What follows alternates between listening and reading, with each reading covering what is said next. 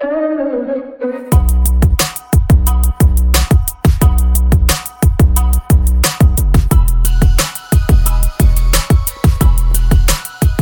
trait. Le trait.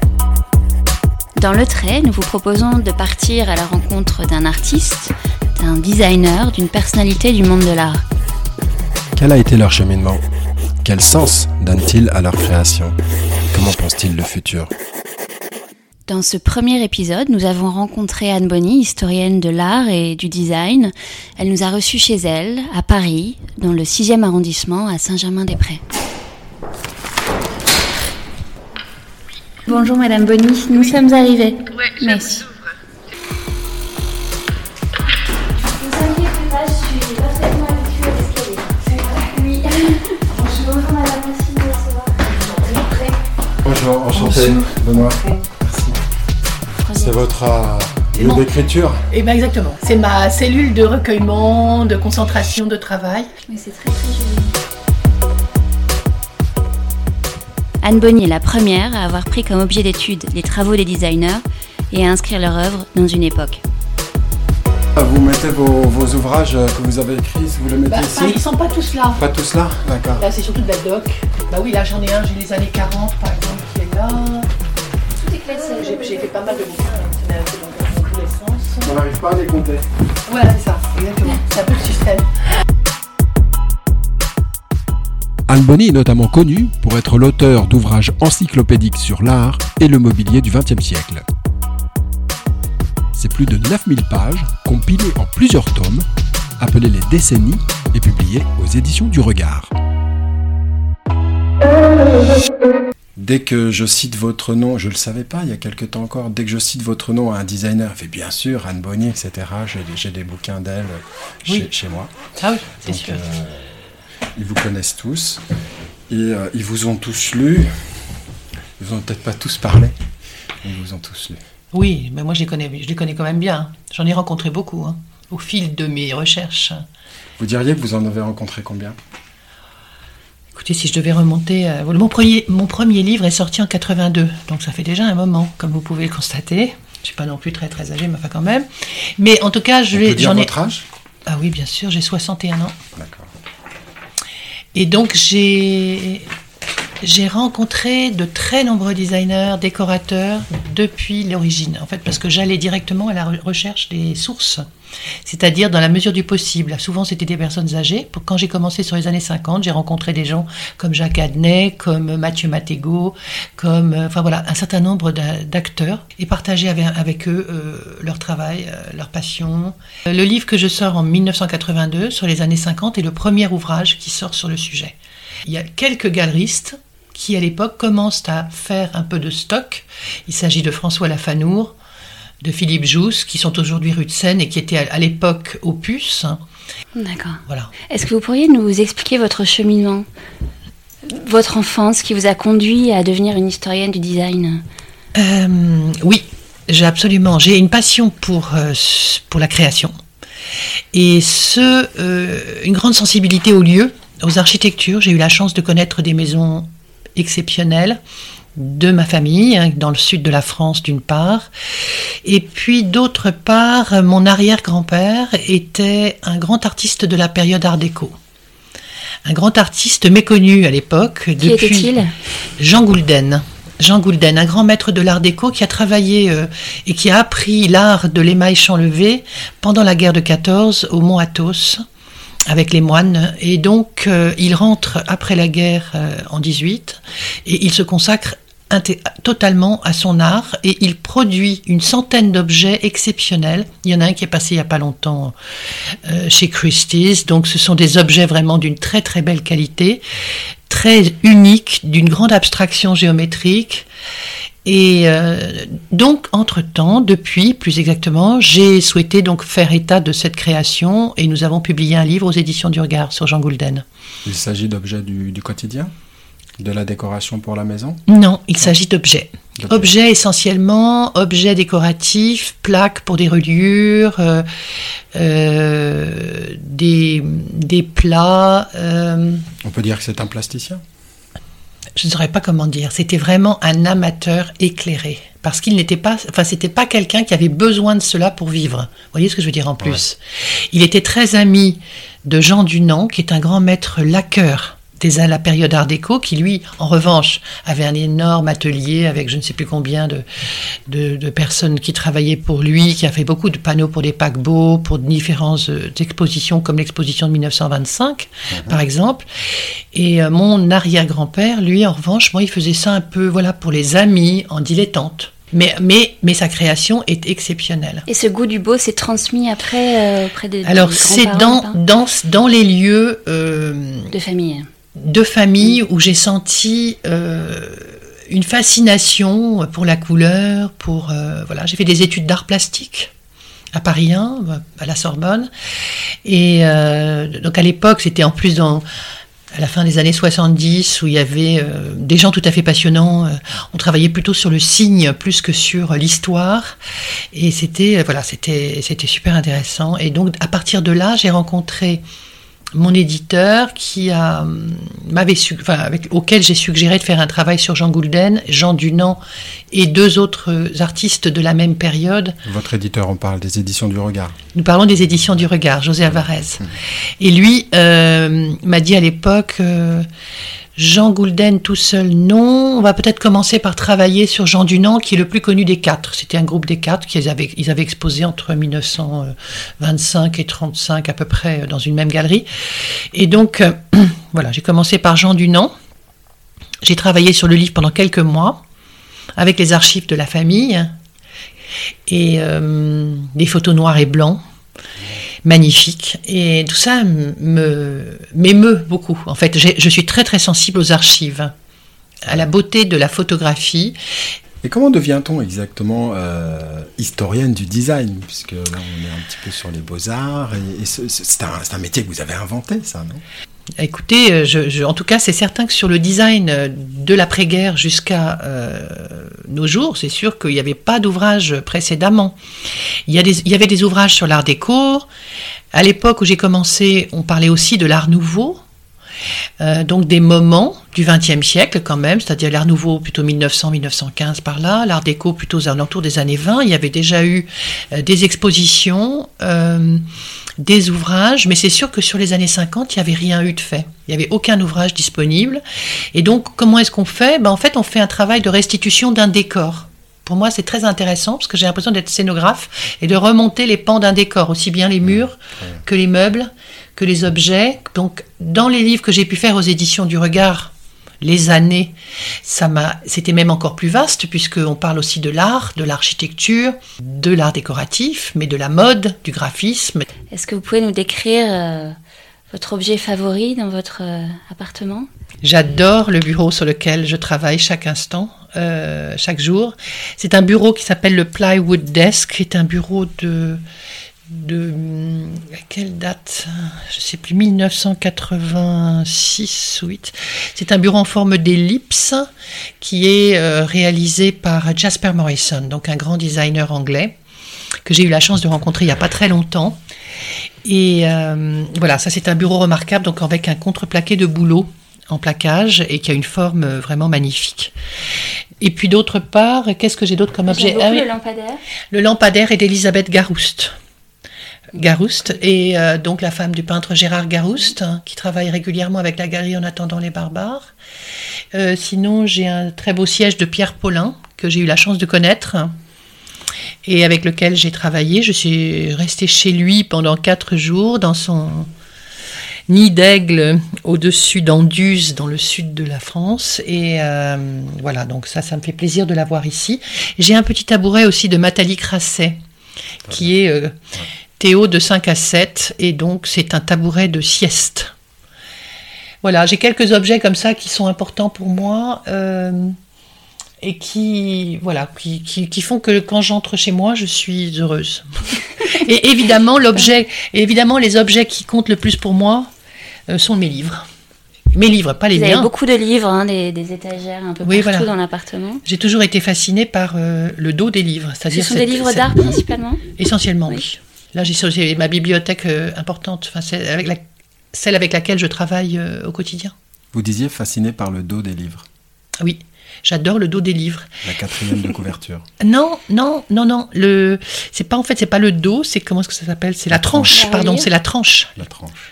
La tranche, c'est magnifique. Regardez ça. C'est comme une œuvre, une œuvre abstraite. Enfin, je trouve ça j'adore. Puis euh, C'est-à-dire que l'empilement des livres donne un effet. euh, ah, c'est magnifique. Et puis, euh, je, je les retrouve tout le temps. Enfin, c'est qu'ils se déplacent. En plus, c'est pas comme si c'était, ils sont pas fixes.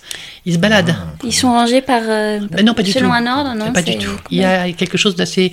Je les cherche, je les trouve. Je sais pas ce qui se passe. Ça, ça bouge. Je me disais, quand je voyais votre collection euh, sur les décennies, justement, quand on regarde les tranches, euh, il y a quelque chose qui n'est pas harmonieux. Enfin, c'est pas le même design qui, se répète sur la tranche. Ça, vous aimez bien. J'aime. Et puis, euh, ça correspond, euh, si vous voulez, pour moi, chaque ouvrage correspond à un temps. Et un temps et une relation. Et une relation avec mon éditeur, José Alvarez, que, que j'aime beaucoup.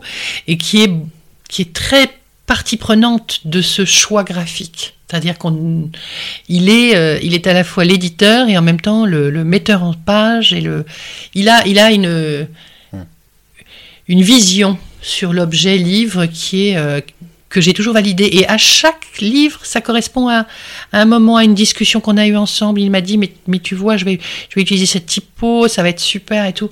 Et, et c'est vraiment un échange. Donc c'est chaque livre me raconte une histoire. euh, Enfin, c'est une histoire personnelle, enfin, c'est une histoire euh, relationnelle avec euh, lui. ouais. Je me demandais, vous êtes donc euh, historienne de, de l'art, vous êtes historienne du, du design. Est-ce que vous échangez avec euh, des homologues dans d'autres pays euh, Est-ce que ça existe? Est-ce que vous avez ce type de rapport avec J'aimerais bien. Tout simplement en France d'ailleurs. Euh, pas vraiment. Euh, mais parce que moi, je pense que j'ai une vision, euh, je sais pas comment dire, presque pragmatique de cette histoire. Il y a, je connais, j'ai d'autres consoeurs, plutôt des consoeurs d'ailleurs en général, ou confrères, euh, qui sont plus, euh, plus intellectuels, plus euh, conceptuels, je sais pas. Enfin, il y a, il- non, moi, je suis sur la trace, sur l'objet, sur. euh, les matériaux c'est ça. ce que ça dit d'une époque en fait, c'est ça. Oui, Vous voilà. aimez beaucoup euh, le, le- le rapport à, à l'histoire, À à, la restitution. Voilà, c'est ça. Mm. J'aime bien ça. Euh, je vais pas, euh, je veux dire, je, je me considère. Enfin, il y a des, j'ai beaucoup de, il y a des historiens. Il y a moins, il y a plus d'intellectuels du design que d'historiens du design, je dirais. D'accord. Et c'est pas, c'est pas une critique, au contraire, heureusement qu'ils sont là, parce que voilà, mais, mais non, je- par, par rapport à l'étranger, non. euh, non.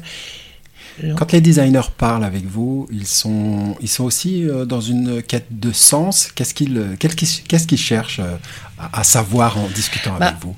Moi, je vais vous dire, ce qu'ils cherchent, c'est à, à poser des mots sur leur travail. hein. C'est vrai que c'est important pour eux parce que c'est pas toujours, euh, on n'est pas toujours euh, doué pour euh, pour pour qualifier. Enfin, moi, j'écoute, j'écoute, euh, j'écoute et j'essaye de traduire euh, en mots ce que je comprends de leur travail. Donc, c'est un, c'est interactif, c'est vraiment. euh. Est-ce que Mais- quand vous faites cette histoire, vous vous interrogez sur le contexte social et politique? Ah, oh, oui, en grande ligne, dans les grandes lignes, oui, tout à fait. Enfin, surtout que, bah, en fait, l'histoire se raconte sur pratiquement tout le XXe siècle, euh, voire aujourd'hui. Moi, je suis encore tout, je suis sur le contemporain, même si euh, j'ai pas pu faire mes années 2000 et que je ne, parce que c'est un projet qui est très lourd pour les éditions du Regard et que Monsieur Alvarez ne, ne souhaite pas pour l'instant le faire, mais je suis toujours sur l'actualité, donc oui, je mets en relation bien sûr les choses et je trouve qu'elles se dessinent assez bien au travers de l'objet. Quand vous, euh, avec votre, euh, votre connaissance de l'histoire du design, quand vous regardez euh, sur un salon ou dans une galerie un nouvel objet, comment l'appréhendez-vous? Alors j'ai justement réalisé un, un ouvrage qui s'appelle Esprit du meuble et du design, toujours aux éditions du Regard d'ailleurs, pour répondre à votre question. C'est parce que justement, quand j'observe un objet, je vois un objet du passé qui s'inscrit Eh oui. tout de suite derrière. Et euh, parce que je me dis que finalement, on ne, on n'invente pas grand-chose. Si ce n'est des techniques, et donc ça modifie nécessairement un système d'assemblage, etc. Mais sinon, sur le plan de la typologie, je retrouve toujours euh, des formes de citation, d'allusion euh, dans les objets contemporains, et c'est assez rare en fait qu'un objet nouveau apparaisse en réalité. Ouais. Sauf sur un nouvel usage, évidemment, ce qui est le cas de, voilà, du téléphone portable ou je ne sais quoi. Euh, Moi, je suis assez fan de Marcel Brouwer Hmm sur, euh, sur le Bauhaus. Et je voulais votre avis. Il a créé donc à 23 ans seulement, en 1925, la chaise Vassili, à partir du tube d'acier dont la petite histoire euh, dit que c'était le guidon de son, vélo, Voilà, qui, l'a inspiré. Quand on lui a dit euh, il y a des usines qui te plient ça comme des macaronis, ça lui a donné l'idée de, l'utiliser dans le mobilier. Est-ce que c'est lui qui a été euh, le précurseur de cette ligne de mobilier qui a utilisé le, tube d'acier pour vous? Ou est-ce qu'il y avait eu déjà des tentatives auparavant alors, on n'est pas très sûr, mais euh, à une année près ou simultanément, il y a un designer euh, hollandais qui s'appelle Mart Stam, mhm. euh, qui a également sorti une chaise en tube. Voilà. Donc, je ne sais pas définitivement qui est le premier des deux, mais en tout cas, ça veut dire quand même qu'à un moment donné, il y a une pensée convergente. là, on était sur une période euh, après les avant-gardes, il y avait beaucoup d'échanges sur le plan européen, etc. Donc bon, il y a, une pensée qui est convergente. Peu importe finalement que le Marchtam euh, soit le premier ou euh, Marcel Breuer. L'idée, c'était d'utiliser un matériau industriel pour réaliser pour faire des assises. Et moi, ce que j'aime beaucoup, c'est le texte qu'il écrit euh, en 1928 d'ailleurs sur euh, cette, euh, cette l'explication pourquoi j'ai fait ça. Et c'est magnifique, c'est d'une grande modernité. Enfin, il parle, il explique très très bien la légèreté, la maniabilité, le fait qu'on peut, que la transparence aussi de l'objet par rapport au siège capitonné, tapissé, enfin mmh. bref, du passé. Et donc c'est une vraie révolution hmm, dans l'objet sur l'idée d'une révolution contemporaine, je trouve qu'il me semble que la quatrième révolution industrielle, c'est effectivement le numérique. Et, là, on est sur quand même des objets, effectivement.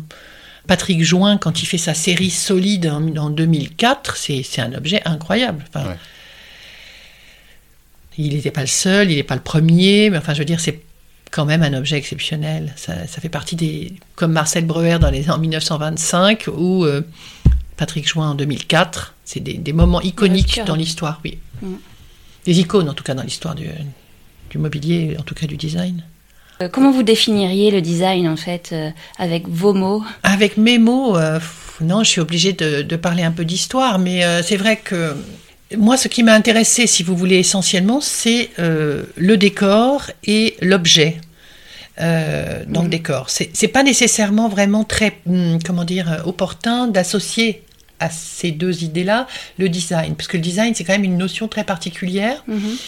qui est liée à l'industrie, en fait, mhm. qui est liée au, répertoire industriel. Et donc qui remonte euh, au 19e, au 19e siècle. Quand je fais l'enseignement de l'histoire du design, je remonte toujours à l'exposition de Londres de 1851. Mhm.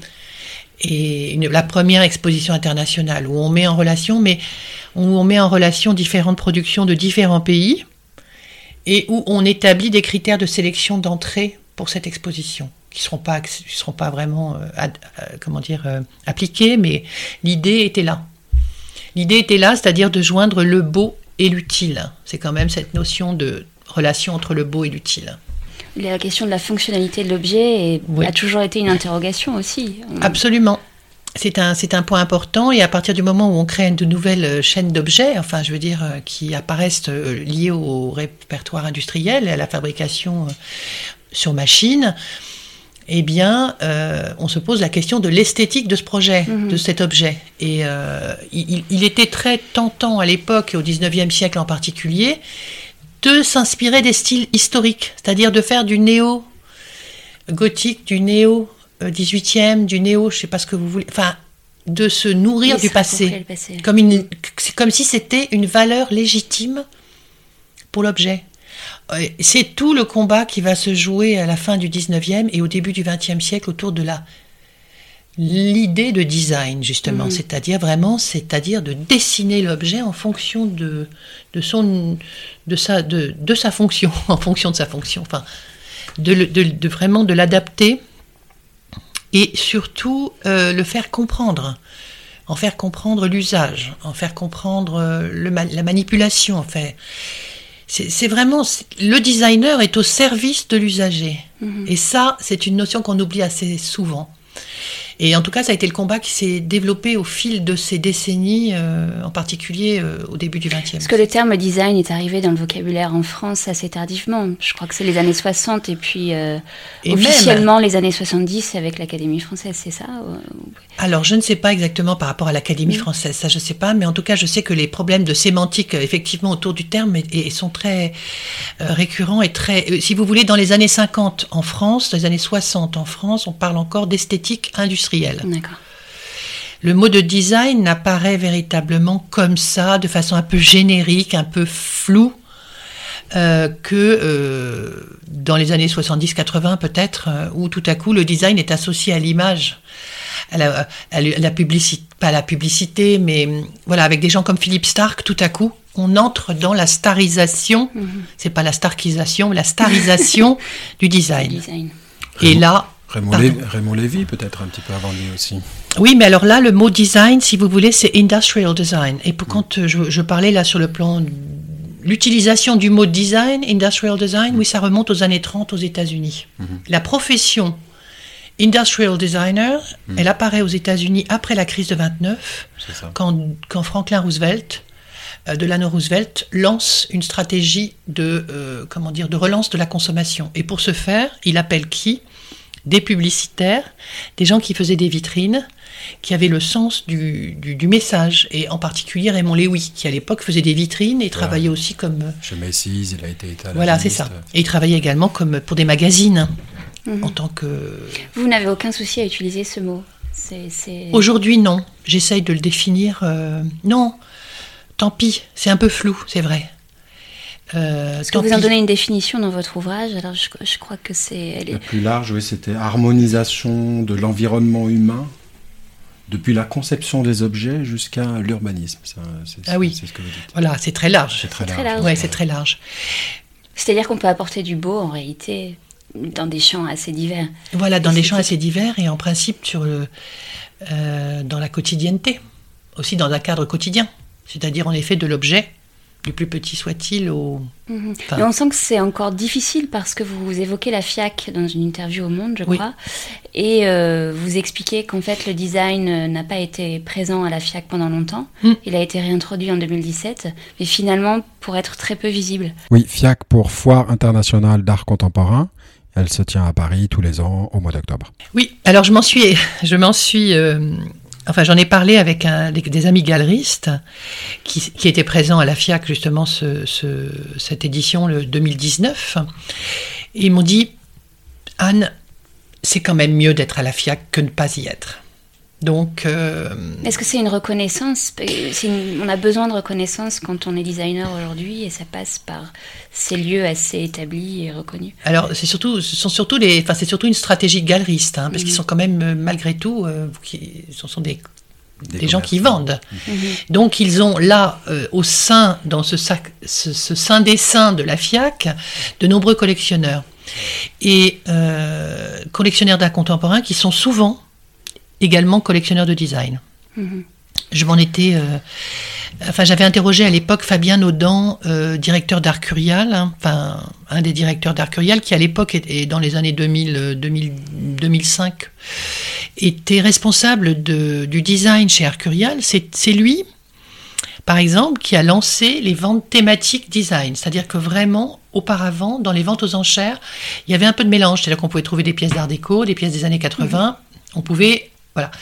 Et Fabien Naudan avait décidé de thématiser vraiment euh, les ventes en les orientant essentiellement sur euh, des sujets euh, de design. 80, où il avait choisi par exemple le noir, il avait choisi, il avait fait justement une vente sur les luminaires de Ingo Maurer qui vient de mourir. Il avait fait donc des ventes thématiques qui ont propulsé en fait le design. dans le champ de la collection. Et, et- et à l'époque, quand je l'avais interviewé, il m'avait dit euh, les collectionneurs d'art contemporain sont souvent des quadragénaires, un peu, voilà, c'est les, les- les jeunes gens qui ont euh, soit, euh, enfin, qui ont beaucoup de moyens, qui achètent de l'art contemporain et du design. C'est vraiment, ça fonctionne très bien ensemble, en fait. C'est ça. Et puis ces collectionneurs, en fait, euh, ont lancé, ont lancé ce, ce mouvement euh, dans le, le, le marché, le marché de l'art, le marché du design. Et euh, il semble aujourd'hui qu'il y ait une catégorie de, designers qui, euh, s'infiltrent euh, dans cette brèche pour proposer des objets dont la fonction est dépassée par quelque chose de plus esthétique euh, par tout de suite un aspect euh, beaucoup plus collection. Je pense euh, à Ingrid Donat, je pense à Vincent Dubourg, je pense à tous ces créateurs qui cherchent à mettre sur le marché des objets pour les collectionneurs. Est-ce que c'est votre avis? Je pense que les, enfin, Vincent Dubourg, Ingrid Donat, les Campana, enfin un certain nombre de designers qui aujourd'hui introduisent des objets qui dépasse l'idée de la fonctionnalité, euh, engage en fait une démarche plus artistique. Je parlerai en fait euh, à leur égard de sculpture fonctionnelle. Ou, et depuis d'ailleurs, on utilise un autre terme qui s'appelle collectible design. Ça veut dire vraiment, c'est l'idée d'un objet qui est tout de même, qui est fonctionnel, mais qui revêt un caractère euh, très artistique, soit par euh, l'utilisation de techniques, la fonderie, mhm. c'est-à-dire le bronze. Et le bronze, c'est une technique euh, utilisée par la sculpture depuis euh, le 18e, enfin je ne sais plus exactement, 17e, je ne sais plus précisément. Une technique vraiment artistique, d'objets en série limitée, numérotés, d'après une loi euh, qui s'est établie aux alentours de 1968. Donc euh, la volonté de donner à ces objets une valeur euh, autre que la simple et rigoureuse fonctionnalité que défendaient par ailleurs des gens comme Charlotte Perriand ou Jean Prouvé. Est-ce que vous défendez, vous, cette fonctionnalité? C'est quelque chose qui... Oui.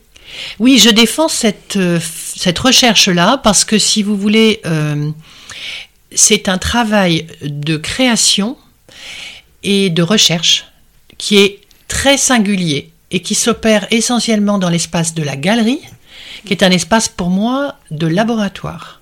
Alors, on évoquait Ingrid Donat, Vincent Dubourg, c'est la Carpenter's Workshop Galerie, mais il y a aussi la galerie Créo, qui fête là ses 20 ans. D'ailleurs, je vous engage à aller voir. C'est une exposition qui retrace un peu leur euh, travail sur 20 ans.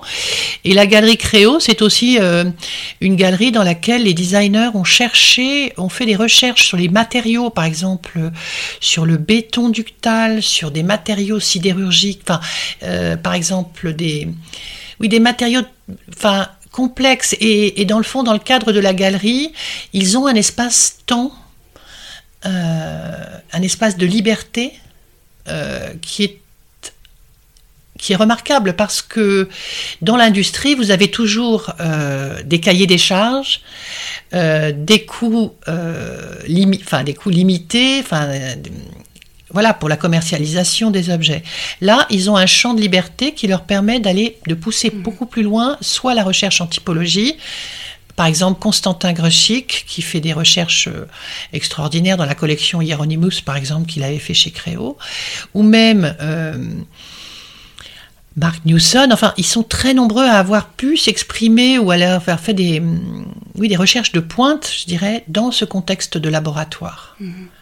Et donc, pour moi, c'est absolument valable. D'ailleurs, je vais vous citer un exemple. Les frères Bouroulec, Renan et Erwan, euh, ont développé au sein de la galerie Créo une collection de luminaires qui s'appelait les lianes, magnifiques luminaires suspendus et qui étaient gainés de cuir euh, cousu façon cellier, peut-être par l'atelier d'Hermès, je ne sais pas, mais en tout cas d'une très très belle qualité de finition. Et eh bien quelques mois plus tard, les ce sont les éditions Floss, éditions de luminaires italiennes, euh, qui ont repris ce modèle et l'ont commercialisé de façon euh, comment dire, illimité, évidemment avec d'autres formats et d'autres finitions. C'était des gainés plastiques, euh, etc.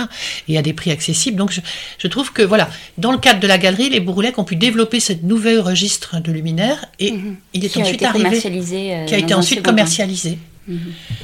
Et là, on est d'accord que c'est un luminaire qui est clair, c'est pas uniquement quelque chose de purement esthétique, il y a, y a, y a une utilité. Il, a, une, il a une utilité. parce qu'on a vu hein, parfois dans cette primauté qui a été donnée à l'émotion, à ah l'esthétique, au beau, euh, finalement on arrivait à des choses euh, un petit peu ah bah, discutables. Les luminaires de Nacho Carbonel, je vous défie de lire euh, un livre dessous. C'est ça. C'est pas évident. Non, mais là ça revêt un caractère plus... Plus utile, plus fonctionnel. Un petit peu. Plus artistique. plus artistique, oui. Oui, pour ceux de Carbonel. Oui, pour ceux de Carbonel. en revanche, ceux de bon, les Broulex sont des vrais, enfin, sont des designers. Hein. Il y a, il y a des designers industriels. Ils travaillent beaucoup pour l'industrie d'ailleurs, pour, pour la France, mais pour, euh, pour le Danemark, pour l'Espagne, enfin pour de nombreuses maisons d'édition. Dans l'art, on, voit apparaître au premier plan des grands artistes euh, qui sont des autodidactes. Je pense à Francis Bacon, par exemple, en peinture. Pense à, Jean-Pierre Reynaud, que, que, vous connaissez bien, auquel vous avez consacré un ouvrage. Est-ce que, à votre avis, ou à votre connaissance, parmi les designers que vous fréquentez encore, on peut voir apparaître un pur autodidacte? Bonne question. Aujourd'hui, euh, je pense que les designers sont quand même formés par des écoles. Euh, de bonnes écoles d'ailleurs, hein, parce qu'il y a d'excellentes écoles, euh, aussi bien en France, l'ENSI par exemple, l'École nationale supérieure de création industrielle, que l'ECAL à Lausanne, que d'autres écoles comme le... Au Pays-Bas aussi Aux Pays-Bas, il y a de bonnes écoles. Aux Pays-Bas, évidemment, l'Académie de Eindhoven. Mais donc, l'autodidacte,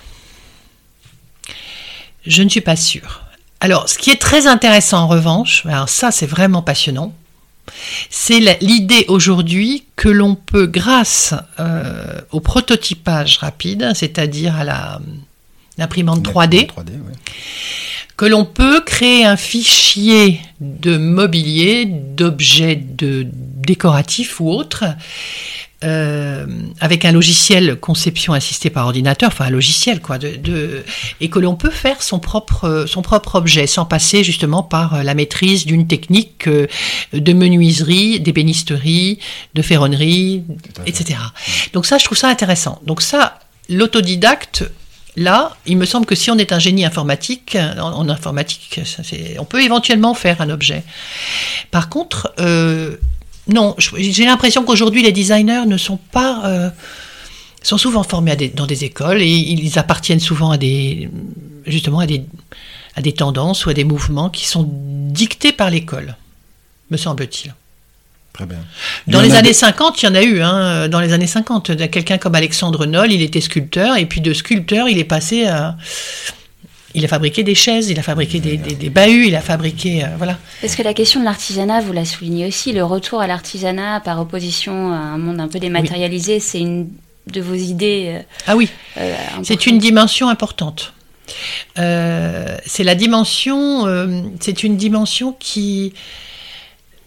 C'est ce que j'expliquais un peu dans l'article, je crois, mais c'est vrai que l'idée, c'est de. C'est effectivement de transmettre. Mhm. C'est-à-dire de transmettre un bel objet. Euh, un bel objet, c'est pas nécessairement un objet précieux. Ça veut dire un objet qui est bien fait, qui est, qui est bien euh, dessiné, qui est voilà. Est-ce que ça peut être un retour aux sources aussi qu'on ressent euh, en dehors du design, mais la volonté Oui, alors la notion, c'est, ce sont beaucoup les marques de luxe qui sont employées à, justement à revaloriser les gestes de la main les métiers d'art, enfin le savoir-faire, des, notions qui se sont réintroduites euh, dans l'histoire euh, assez récente, dans, il y a peut-être 15 ans, 15-20 ans, et euh, souvent associées quand même avec l'idée du design. C'est-à-dire que, par exemple, quand on pense aux cristalleries de Baccarat, qui est une très belle maison euh, de luxe française, qui a donc associé Philippe Stark à, sa, à la constitution de son, la, renaissance de son image en 2003, en faisant cet hôtel particulier euh, qui était l'ancien hôtel de Marie-Laure de Noailles, euh, place des États-Unis, où il a complètement réinventé l'histoire Baccarat. Ça a été un succès considérable. Donc souvent, le métier d'art, le savoir-faire est associé avec le designer. Euh, on le voit dans Puy-Forca, bien sûr, euh, avec des, objets d'André Poutman dans les années 80-90, je sais plus. Enfin, il y a de très nombreuses associations euh, comme ça qui sont, qui sont importantes, enfin, qui sont valorisantes pour les marques et qui montrent, je trouve, souvent une, ouverture d'esprit. Mhm. Même si on sait que chez Baccarat, par exemple, c'est le verre Harcourt, qui est un verre 19e, ou qui, est le best-seller. Donc c'est pas voilà, c'est pas le verre de Stark, c'est autre chose. Mais c'est l'image, c'est la voilà, c'est la promotion. c'est important d'avoir un designer pour un peu euh, changer l'image. Ou... Cette année, nous fêtons les, les 100 ans du, de la naissance du, du Baos. Croyez-vous euh, aujourd'hui à l'émergence d'un mouvement d'une importance comparable? Le voyez-vous, si, si tel était le cas, en Europe, en Chine? Bonne question. Il y a eu, euh, à l'époque de 1900, donc entre 1919 et 1933, dont date de cette fameuse école du Bauhaus, une véritable interrogation euh, sur la pédagogie, l'éducation. Une, vision assez holistique comme ça, d'une pratique qui allait de l'expression physique, euh, en passant par les mains de Johannes Itten, qui était donc le professeur un peu préliminaire, jusqu'à l'architecture. C'est-à-dire, c'est vraiment une vision euh, complète euh, sur une pratique qu'on a retrouvée euh, dans les années 60 en Italie, avec les Polytechnico, qui étaient vraiment des écoles aussi très complètes comme ça, qui formaient l'étudiant sur euh, à la fois la technique et en même temps l'architecture. C'est vraiment une vision euh, globale. Mais aujourd'hui, donc ça, je parlais en termes de pédagogie et d'éducation. Euh, en termes de, de révolution aujourd'hui, je dirais que Il y a eu un mouvement important, si je reprends l'idée de l'éducation, euh, justement aux Pays-Bas, avec l'Académie de Eindhoven, euh, dont sont sortis toute une génération de designers qui se sont interrogés sur le sens, sur la philosophie euh, de, de la fonction de l'objet, c'est-à-dire qui se sont posé la question du recyclage, de l'hybridation, artisanal, merveilleux. Toutes ces idées-là sont sorties de cette académie de Eindhoven qui était dirigée à l'époque par euh, Lee Edelkort, qui est une femme euh, exceptionnelle, qui a arrêté depuis un moment déjà, mais qui mettait vraiment ses, étudiants sous une forme de pression, de challenge. Elle, les, a vraiment, elle les a vraiment beaucoup bougé, enfin boosté. Pour, euh, et, effectivement, ça a donné une grande, une génération nouvelle qui a beaucoup apporté, me semble-t-il, au design.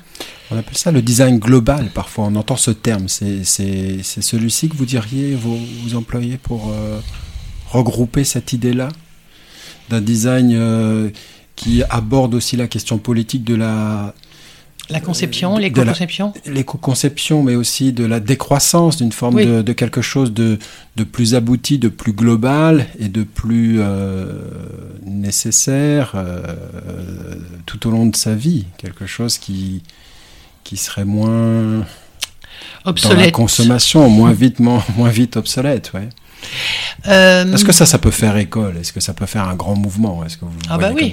Non, mais je pense que les gens sont de plus en plus sensibles à cette donnée-là, hein, sur le plan, euh, euh, effectivement, la décroissance, l'idée effectivement des produits, la pérennité des produits, l'éco-conception des produits, etc. Ça, c'est c'est quand même une véritable. Euh, il y a une vraie prise de conscience. Même qui les fabrique et comment ils sont fabriqués. Voilà, c'est ça. Qui Par qui La notion du kilométrage. Enfin, bon, euh, qu'est-ce que ça coûte en fait à la planète le fait d'acheter un objet Je crois qu'il y a quand même une grande sensibilisation là-dessus. Hum, est-ce qu'on peut considérer que c'est une révolution euh, oui, peut-être euh, pour le futur, c'est peut-être le début de quelque chose. C'est ce que je me demandais si vous aviez un petit peu cet œil-là sur, euh, sur ce phénomène. Après, Ou si les designers euh, la, prennent, en compte. Alors les designers la prennent ça en compte, bien sûr. Hein.